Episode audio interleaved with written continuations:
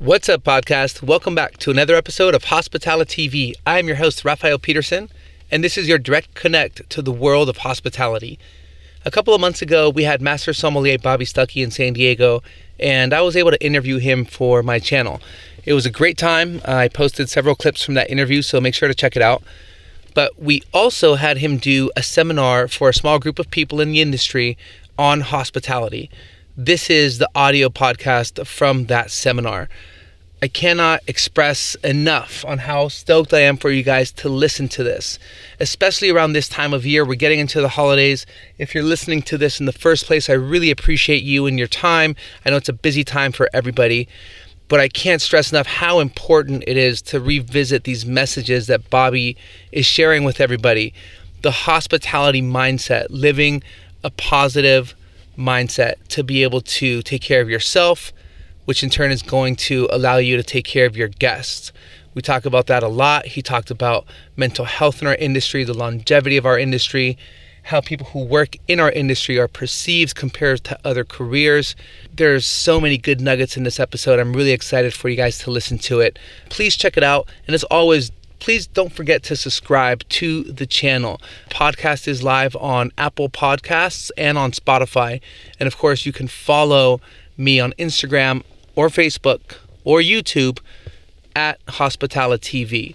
Can't wait for you guys to hear it and let me know what you think. Happy holidays, everyone. Okie dokie. How's everyone doing? Did everyone get a bite to eat? Um, so we've all tasted some wine, learned about Scarpetta. Now let's. Uh, they said, "Hey, Bobby, would you like to talk about hospitality?" Um, I would love to. How many? Um, first of all, I want to talk about our industry and hospitality because, for so many reasons, this should be this should be the greatest moment ever in the restaurant industry. And we have a couple things fighting against us.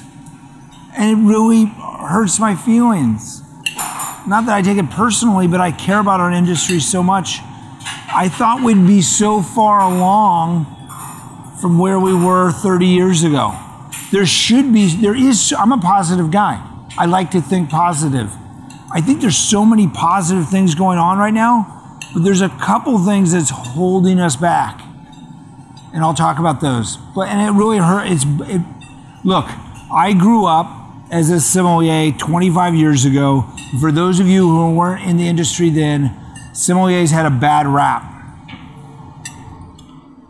They were exclusive. They didn't care about all the guests. They didn't even care about the guests. It was very snooty service was very different.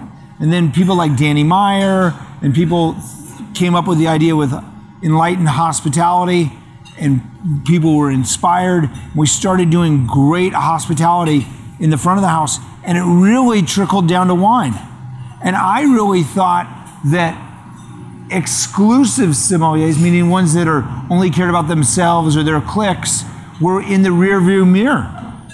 And now it's crept back up and we've forgotten about the hospitality. Why has it crept back up? Well, there's a, a few different factors that all add up to it creeping back in. Some groups of sommeliers have forgotten that it's about the whole bell curve of our guests. The whole bell curve. Not just the people you go out with on your night off, and people that look like you and feel like you and are the same age, but the whole bell curve of the guests. We've forgotten about that. That was so important 20, 15, 20 years ago. We become we become so trying so hard to be inclusive and now we're not doing that. And that really hurts my feelings. Another thing that happened no one puts their hand up and becomes a manager or a beverage professional because they're forced to. They put their hand up because they want to be. No one is forced to be a wine director. No one's forced to be a sommelier. You put your hand up to do that and you say, I want to be a wine professional. What does a professional mean? It means that you've you've worked really hard to do something to give the best knowledge to yourself to give to the guests. At the exact same moment, we've had this huge explosion of restaurants across the United States, which is awesome. When I was a young sommelier in Arizona in 1994, I had to leave my state because there were no jobs for wine professionals in the state of Arizona. I had to go somewhere else. Now you can be in Cincinnati and get a sommelier job. They're available all across the United States. It's amazing. That is a really big positive. The problem is when you expanded all these positions and then you get people into those positions that might not want to work really hard or they're not motivated or they're not enlightened to work really hard to get those positions. There's nothing more deadly to hospitality than people that don't want to have discipline in the craft. They're saying you want to be a professional, but a professional means you've worked really hard at something. How many people go to the dentist? Who wants to go to a dentist that's really enthusiastic about dentistry? Golly, man, I really think it's really cool to be a dentist, but I decided not to go through schooling to be a dentist. That would probably not be very cool. I don't want to go see a dentist to drill on me that's just enthusiastic but hasn't done the work. Costs about a couple hundred bucks to get it filling, right? Well, let's think about our guests. How many guests? Let's remember, we're going to think about all the bell curve of our guests. Let's think about those guests that before they've come to see you, they've gotten a babysitter. How much does it cost to get two kids taken care of so they can come into your restaurant? How much did they pay? Yeah, 16 bucks an hour for two kids. So they've already, before they've come to see you, they've already spent almost 100 bucks. Then they're having dinner. Then they're going to hopefully have a bottle of wine. They might be into a dental appointment to come see you. We better have the right people that are not just enthusiasts operating on their date night.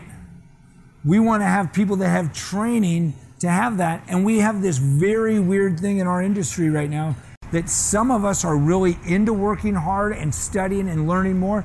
And then we've got a whole group there that that a whole clique there say, hey, that's a bad thing to work really hard and learn more and do that. Like the qualification, that's that's garbage.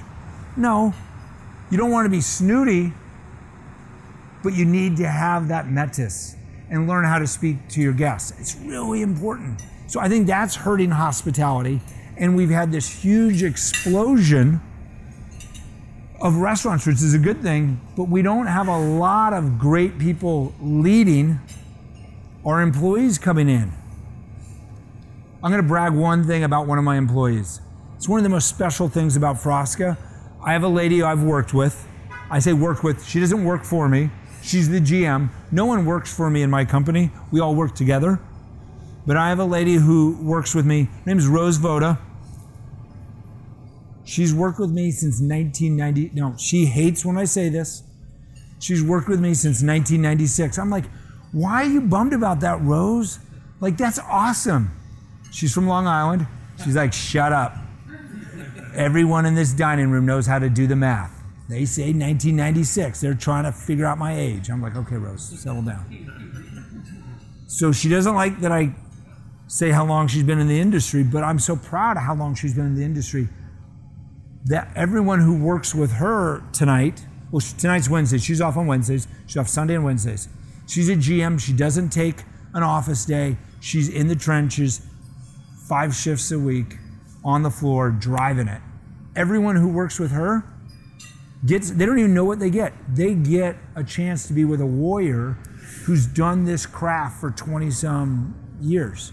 But there's so many restaurants, and I even own a few, where we get we promote somebody who is really enthusiastic, has great energy, and really great positivity, but might not have the craft yet.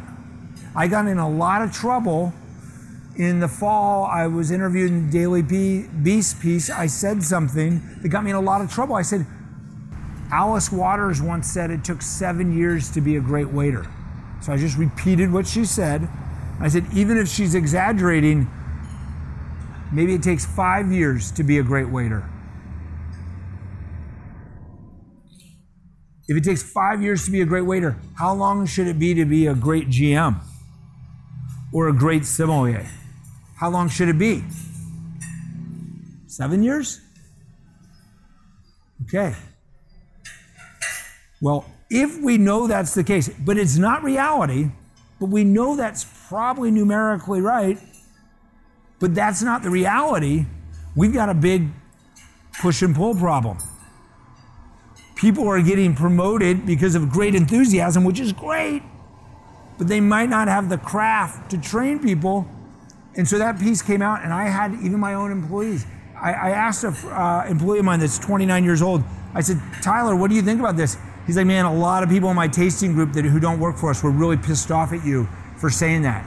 You don't understand. If you're 27 years old and you started waiting tables when you graduated from college, You've only been a waiter for four years, but you want to be a wine director.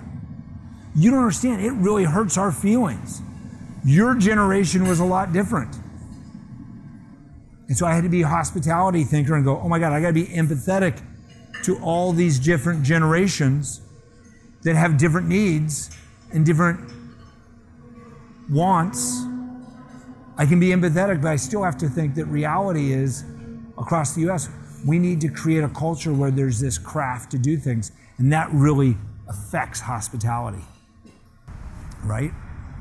Really affects hospitality. Hospitality, I got in trouble at the James Beard Awards because I said, hey, we got to change the service award to the hospitality award. Why would I want to do that? Well, service, do you guys ever get your oil changed? That's service. Hospitality is how you make someone feel. And it's not just us in the front of the house.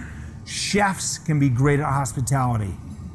Everyone should be, it should be the whole house. Everyone's thinking about the guests. But it's hard to think about the guests in the United States because we don't have a culture for hospitality. My wife used to work in Japan. My wife was a model. She worked in Milan, Paris, Tokyo.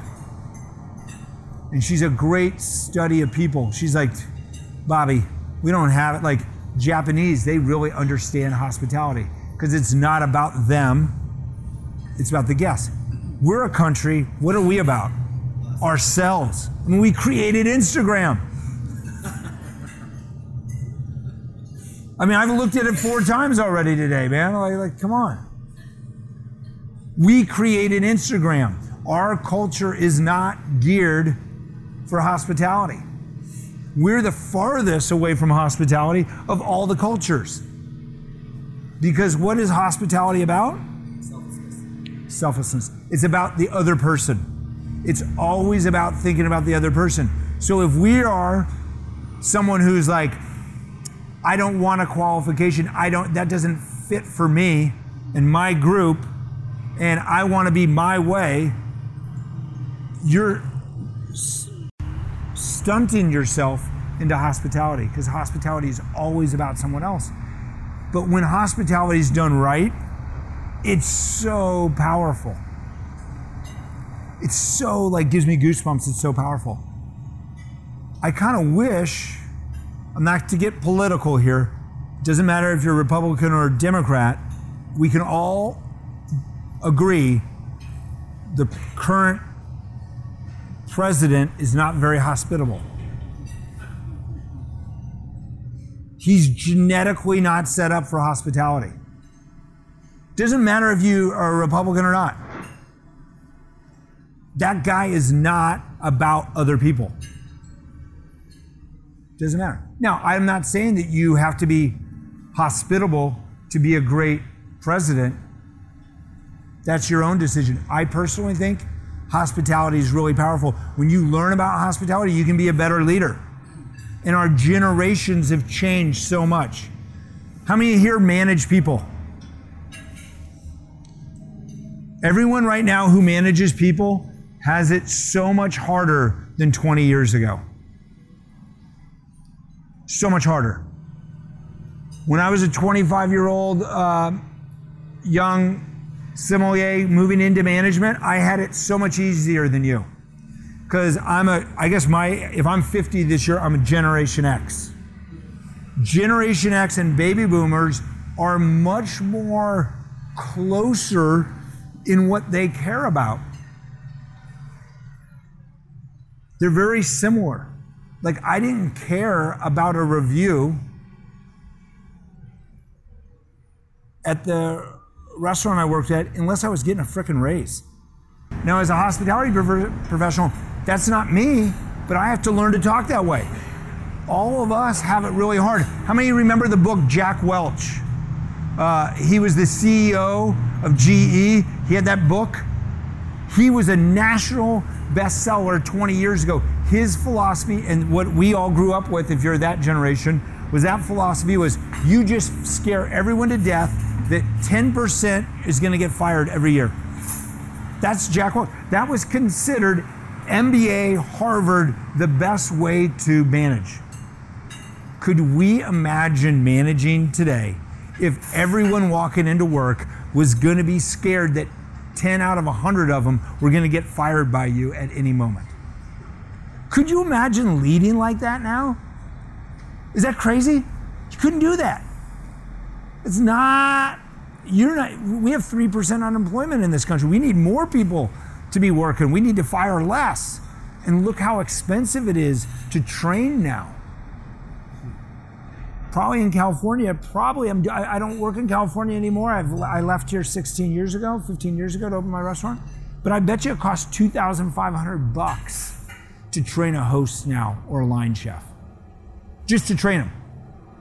So if we're firing 10% of our population, and you have 100 employees, and you're firing, that's $25,000 in training if no one else leaves. A year burnt. Now that's not good hospitality. So all of you out there, I'm going on a tangent, but all of you out there, if that's how intense managing is with hospitality, we need to get that into our life. And we're just so not ready for that. So you all managing now are it's so much harder because you have a generation that wants a review of a review while managing the same person who never wants a review. We never, I didn't ever have that problem. I never had to manage two totally different needs of generations. But I find it fascinating and I find it where hospitality starts with our employees first and then we bring it to the guests. Versus the old school where it was fake, where we all didn't treat anyone nicely, but then we walked on the dining room floor when the light went up and we were very hospitable or nice to our guests. That doesn't work. We got to be about our, get, our, our employees and our coworkers and then be great with the guests. That's really hard to do. What does that mean for wine, sir? Well, wine hospitality. We should be the best generation of wine hospitality in America. We have the, the skills, we just have to work a little harder. We could be so powerful, but we don't want to. It's, this should be the easiest. It should be a layup. We just, as a group, need to work harder and get in there, and we can do some incredible wine hospitality. There's better wine than there's ever been. We have guests that really care. Guests are way more knowledgeable. They can get more information than off the phone. But I saw a study last week that came out. Do you know we're actually the younger generation? I, I was banking on the millennials. The millennials are actually drinking less wine, but they're more vocal. It's kind of like, uh, like I live in Boulder. I do the study. We have less than 10% of our guests are gluten free. But I hear 1,000 times more, my wife's gluten free, about gluten free. It's a big megaphone. Study shows we're, we're, we're selling less wine to millennials. They're drinking less, but they're very vocal about the attention they want to get for the drinking they're doing. That's a tragedy. We should be so good at getting all these these people, because the millennials now have second jobs. They're in that. We need to get all the millennials drinking more wine, or we're really dead in the water. This should not be happening, but it is happening. We need to look at ourselves and how do we get everyone inclusive? Really important. Best way to be inclusive is to think of the whole bell curve of the guests, not just the guests that look like ourselves. So, like me, I can't just look at middle aged white dudes as my bell curve.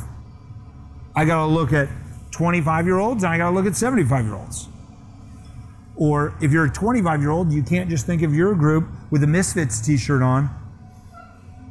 By the way, I saw the Misfits when they came around the first generation, 1983, so I can wear one. Right? I'm allowed to. I'm a punk rocker from the 80s.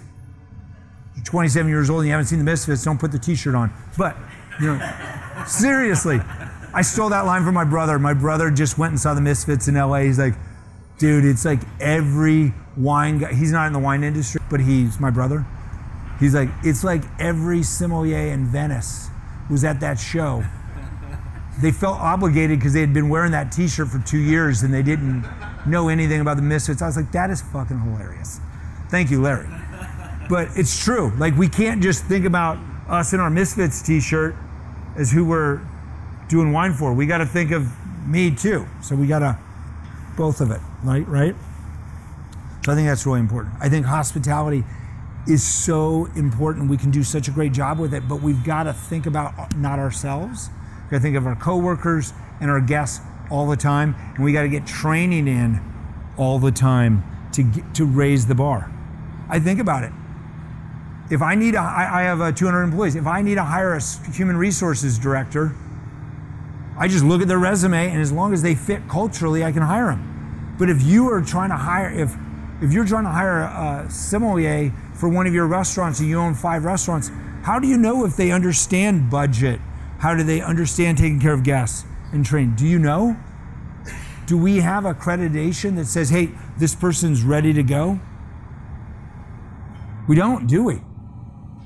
Then we need to ask for that.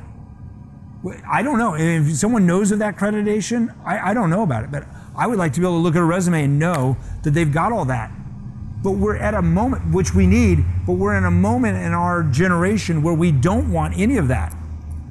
We want to eschew those accreditations and stuff. Well, then you can't be a professional if you eschew stuff, or we've gone back to the beginning of the conversation. I don't want to have a dentist that's enthusiastic but hasn't done the training. He nailed it. He nailed three points there that are really key. I'll go backwards to the first. Look, that guy was there 35 years in Valtellina. He can make an experience, even a, as he said, a cheesy dining room feel great. I was just in Rome. I posted all three servers on Instagram that I was blown away with. The youngest server that I was blown away with had been there 28 years.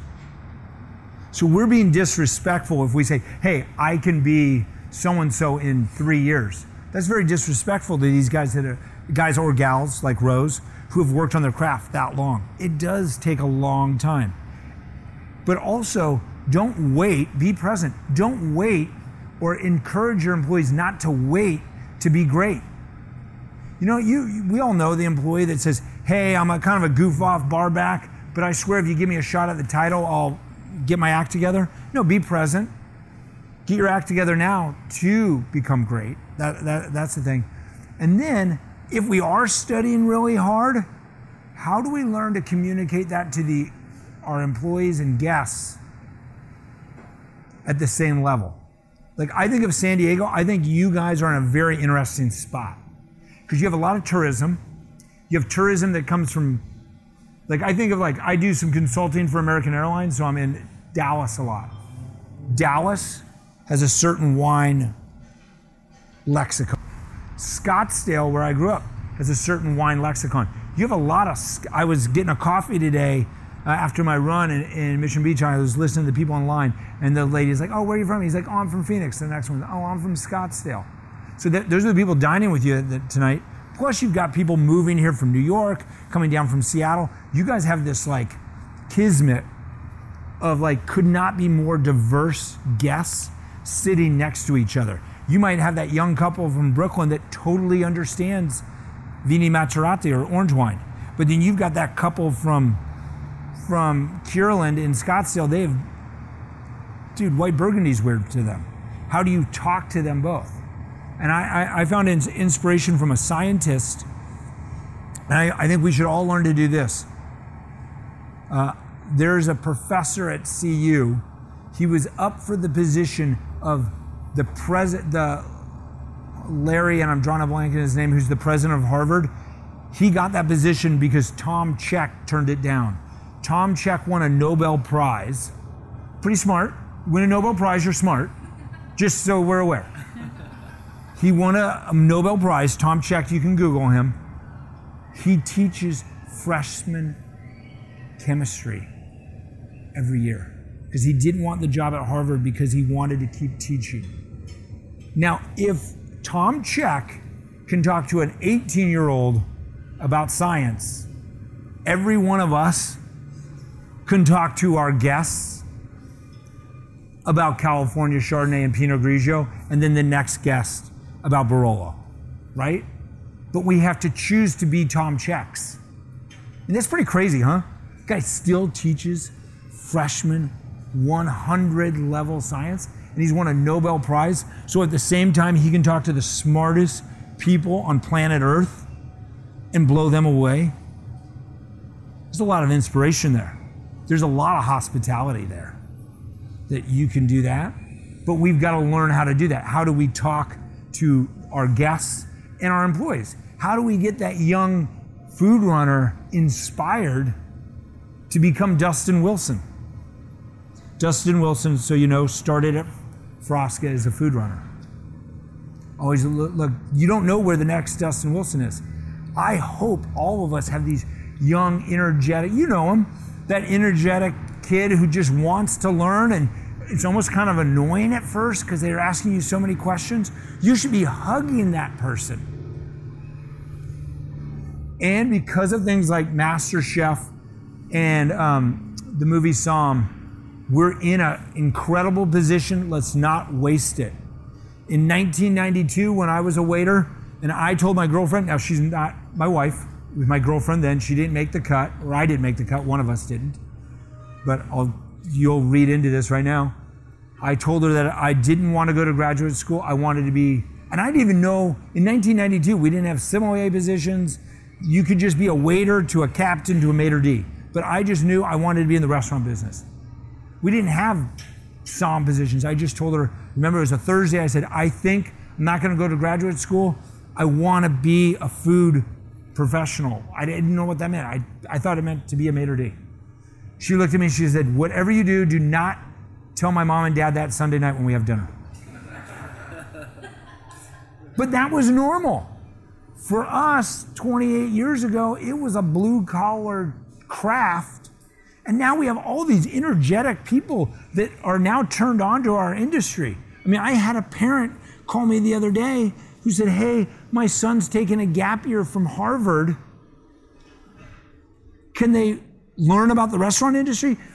I'd be like, no, don't let them in our industry. Person getting into Harvard, I mean, I can barely write my name. Dyslexic kid, I like challenge. Like that is amazing. Just so you know, that didn't used to happen.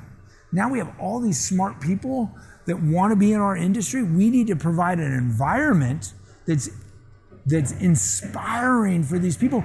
If we do the right thing, our industry is going to be amazing five years, seven years from now. But we got to do the right things, and we got to say no when people are doing the wrong things, like like so much so. But that's a little bit there. Does anyone have any questions? Now you guys, I put it all out there. You guys know where I stand.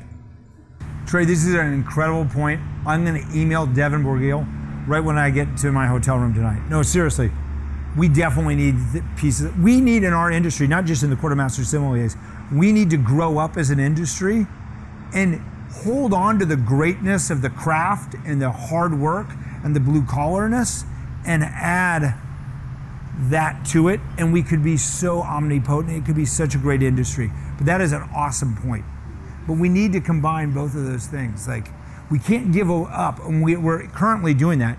We've given up the, the, the blue collar grittiness. We need to hold on to that the craft like being a, i always say i'm like a bricklayer. Like right? Like that's really what i do. I mean it really there's something to be said to be able to do a four course menu and knock it out and do that discipline. And then you can go work in a casual restaurant a lot differently not easier or harder but differently But yes, yeah, so we need that, but we also need these ethics. We need all these things. And one other thing I haven't brought up I have never worn my Court of Master Sommelier pin ever on a dining room floor.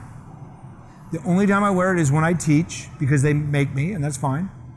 There's only one pin I have ever worn on a dining room floor, and I only wore it starting this year, and I wear it when I remember, is the green ribbon of NAMI, the North American uh, Mental Illness pin. That's another thing we need to talk about in our industry is look, we have a really hard industry. Mental health. If I came to work and told Rose, the GM, hey, I have asthma, can I keep my asthma inhaler on me or at the front desk? What would we say?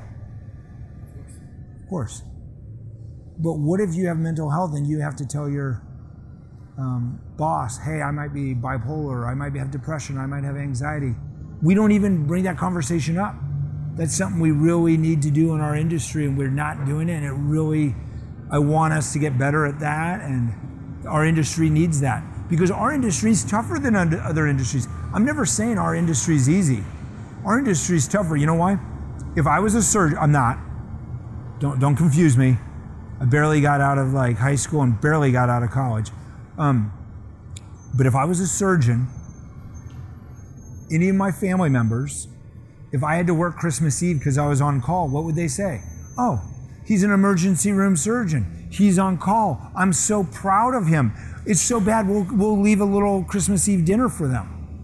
But what do loved ones do? Maybe not your direct loved one, but someone in your solar system, maybe your husband or your wife's mom, mother in law, what do they do when you talk about, oh, I got to work Friday night, I'm in the restaurant industry? I hate that industry. So we're in an industry that we work the same hours as an emergency room surgeon, but an emergency room surgeon is 100% empowered, allotted, appreciated, and proud of. And in our industry, we work nights and holidays, and people hate it. Think about that. That's hard for some people to adjust to. Every one of us, everyone that we train, every one of our employees, if they stay in our industry long enough, they're either going to have a best friend, a loved one, a family member hate the industry they chose. I can tell you, if you're a surgeon, no one hates what you do. They're proud of you. You're getting a lot of positive reinforcement. We get a lot of negative, and I think that also hurts our deal with mental health because we're in a, a, a environment that someone in our solar system doesn't like it. It's kind of interesting. Any other questions? Yeah. Well, first of all, uh, I don't have the answers. Uh, I do think our industry is 100% the abused industry. Um, no one's thinking about what we're going through. Do I think we need to have living wage increase? 100%. But it's not the restaurant owner or GM who's running that P&L statement's responsibility. It's every one of these guests out here. And I think California is a little bit more progressive in talking about this than the rest of the country. The problem is with the rest of the country, no one, they're kicking the can down the road. No one wants to talk about this it's really intense. Um, there's so many things against the restaurant business that no one even knows of, and it's getting more and more suffocating. And we need, as a society, to be okay with paying more for food. We need to be okay paying more with our going out to dinner experience because we need to pay for all these things. There's so many little things that no one even knows of. This is a great example. This, the wage thing is untenable. We've got to figure this out. I don't have the answer. But what about this? How many people uh, don't own their house but they rent?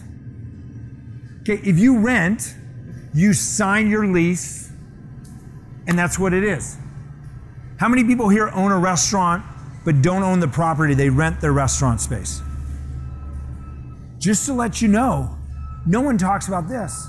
If a restaurant's to be around 10 years, which is great, they are in the Western United States commercial real estate is punitive to the tenant. Because you know how everything's gone up in price in California? Your rent as a person living in it goes up, but it doesn't change during your lease. The restaurant you work in, the landlord gets a rent uh, tax increase from the state. Does he pay for it? It's called your triple net. So triple net. So people who aren't in, don't have a lease as a someone raised their eyebrows. Triple net is your insurance, tax to, to do the building. So the restaurants are paying higher triple net now than they did even their rent 10 years ago because they're paying the higher property taxes for the state. The tenant pays that, not the landlord. It's a very unique thing in the Western United States. If you're in Italy, you don't pay the taxes for the landlord. The landlord pays it. But it's written into the leases here because developers didn't expect their tenants to last that long. So that's something that's a big problem. If we all think about how expensive rents have gotten here, think about how expensive t- triple net is. And then this this wage deal, I don't know. Is it better to put a surcharge on there? I don't know. I think the best thing is more people like Danny Meyer speaking about this. I, you know, I don't, I like, I could go for two hours about this. I don't have the answer. What are we doing? Well, right now, we're not doing the right thing to myself. We're just trying to raise the, the, the wage to my employees, but it's not, I can't do that forever. It's really intense. And also, I think about it what if we're lucky enough to have a waiter for 10 years, right? We're not doing the right thing just letting them be in the gratuity pool. Do you know why? How many people get who how many people here are not part of a tip pool that get a review and a raise every year? Or yeah, right? Feels good, right? Feels good when you get a raise. You go home to your spouse and you say, "Honey, I got a raise." Or if you're or if you're not married, you you text your friend, "Let's go get a drink. I got a raise." There is a, a cortisol shift, positivity if you get a raise. Waiters don't get raises. Well, they actually get raises, they don't know it happens. If we raise our prices, they get a raise, they don't even know. They never get that cortisol positivity that they got a raise. Because they're, they're, it's not, not anyone's fault. They're used to the tip pool, which is great. It's support a lot of things, but it doesn't allow those steps of that positive cortisol when you get a review and you get a raise. Is ever, I mean, have you ever thought about that? It's great. I mean, because you're probably part of the tip pool. It's pretty wild, huh? Yes.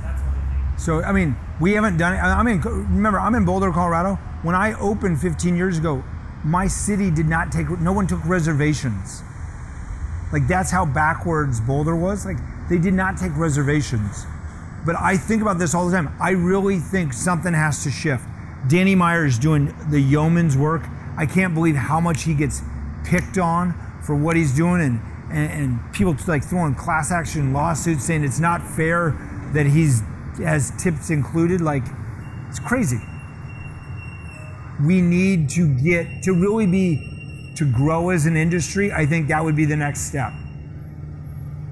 I mean, gratuity is not that the answer on that. It's like we really need to get it all whole, and maybe that would help. But right now, the wage situation is so intense. The wage situation, the if you don't own and you rent as a as a land as a operator, is really intense, and consumers don't want to pay their weight. Could you imagine? We talked about the surgeon that gets Friday night call. If a, if a surgeon or a dentist or a hairstylist or anybody wants to come in to your restaurant on Friday night and you know that they wanted a 7:30 and you didn't have it, you gave them a 6:30 and they showed up at 7, they kind of cheated and came at 7, what do you do? You have to seat them Could you imagine going to your dentist, your annual dentist appointment and showing up 30 to 35 minutes late for your dentist appointment? What happens? First of all, have you ever even tried to reschedule your dentist appointment? It's freaking impossible. Could you imagine if you showed up 30 minutes? They wouldn't let you in. You'd have to reschedule. We have an industry that, because we're about hospitality, we do all these things that hurt our own industry. We hurt ourselves because of it, and that's that's not right. Or could you imagine if you booked a hotel um, at um, a great hotel in Los Angeles for a getaway weekend and you didn't show up? What would happen? Charge you. You didn't show up for your plane tomorrow. What would happen? Get charged. But our industry, it's like, oh, thanks for not showing up. Yeah, we'd still love to take you next Friday. Right? It's like our whole industry. There's a lot that needs, there's a like a bunch of little things that need to come together, and it would be really beautiful. As long as we all did the right thing, for sure. Anything else?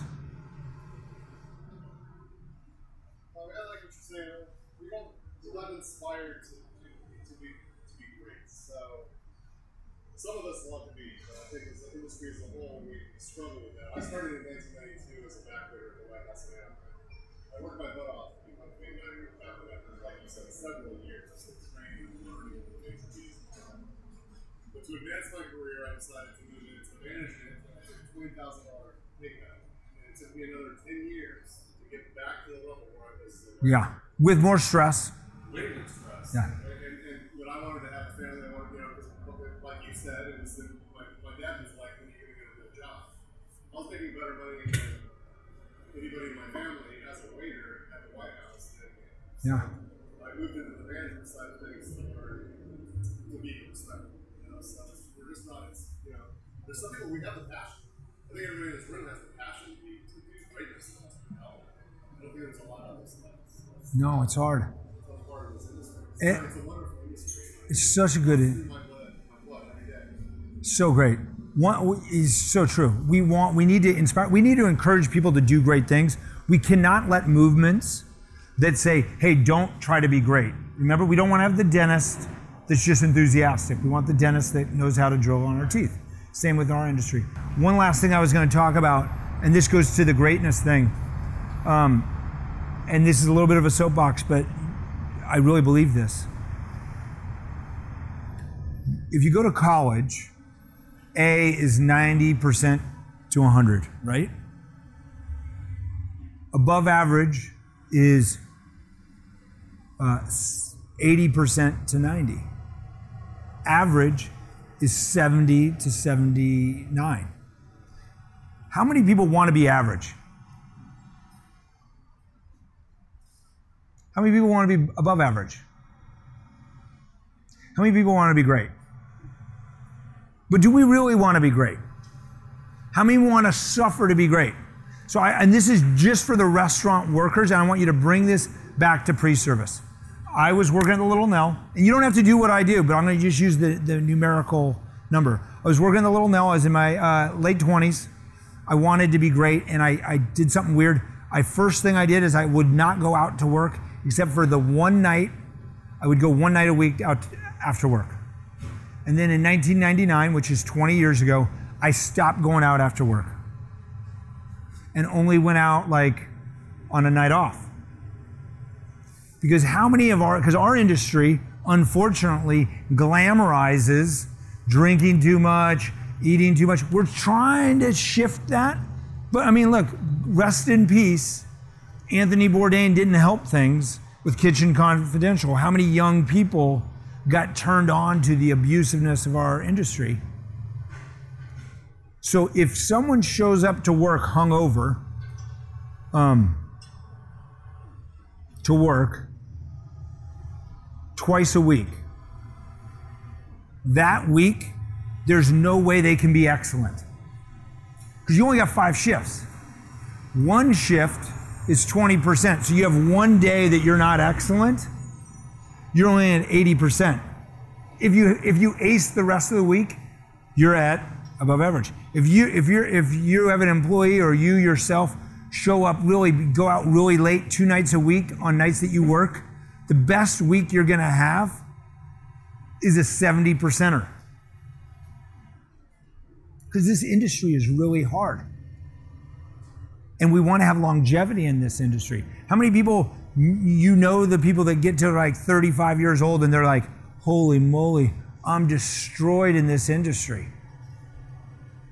Well, part of that is self inflicted, right? We're, we're wearing ourselves down. This is a really hard physical industry. You got to take care of yourself to be great. And you just got to say, am I going to be a 100 percenter or I'm going to be a 70 percenter? I don't like talking about this in public. I can't believe I'm doing this. I get very self conscious because I, I, I know it sounds preachy. I do tell it to my own employees, they never listen to me. But I'm allowed to talk in my own restaurant about this. Philosophy doesn't mean anyone embraces me on it. No one does. But, you know, I went out, uh, 4th of July was on a Thursday this year. We had to work Friday. I had a good time 4th of July. But I shut it down early, but I had a good time. I know if I had 4th of July twice a week, I could not be who I am. I have it once a year where, you know, you have a night like that and you might work the next day. But how many do we know of our employees that are having Fourth of July twice a week, right? It's intense, and no one, no one wants to talk about that. Yeah. But I don't think I don't think guests really understand how to do the math. I heard this from I'm not going to call out names, but a really good friend of mine who runs, uh, and it was very enlightening. They went to service included in New York. Their wine sales went down even though it was the same price. Why? Because Harry and John go out and they drink an $80 bottle of wine and they tip 20%. Harry and John do not buy a $96 bottle of wine. So they were still buying the $80 bottle of wine, but it had the service included. So they were buying a $65 bottle wine. And that happened all across the board for those people. So that is, it is something proven that people just have these, they don't know how to do the math themselves. They're so used to adding the gratuity. It's interesting stuff. I wonder if we'll ever get there. God, I hope so. Any other questions, folks?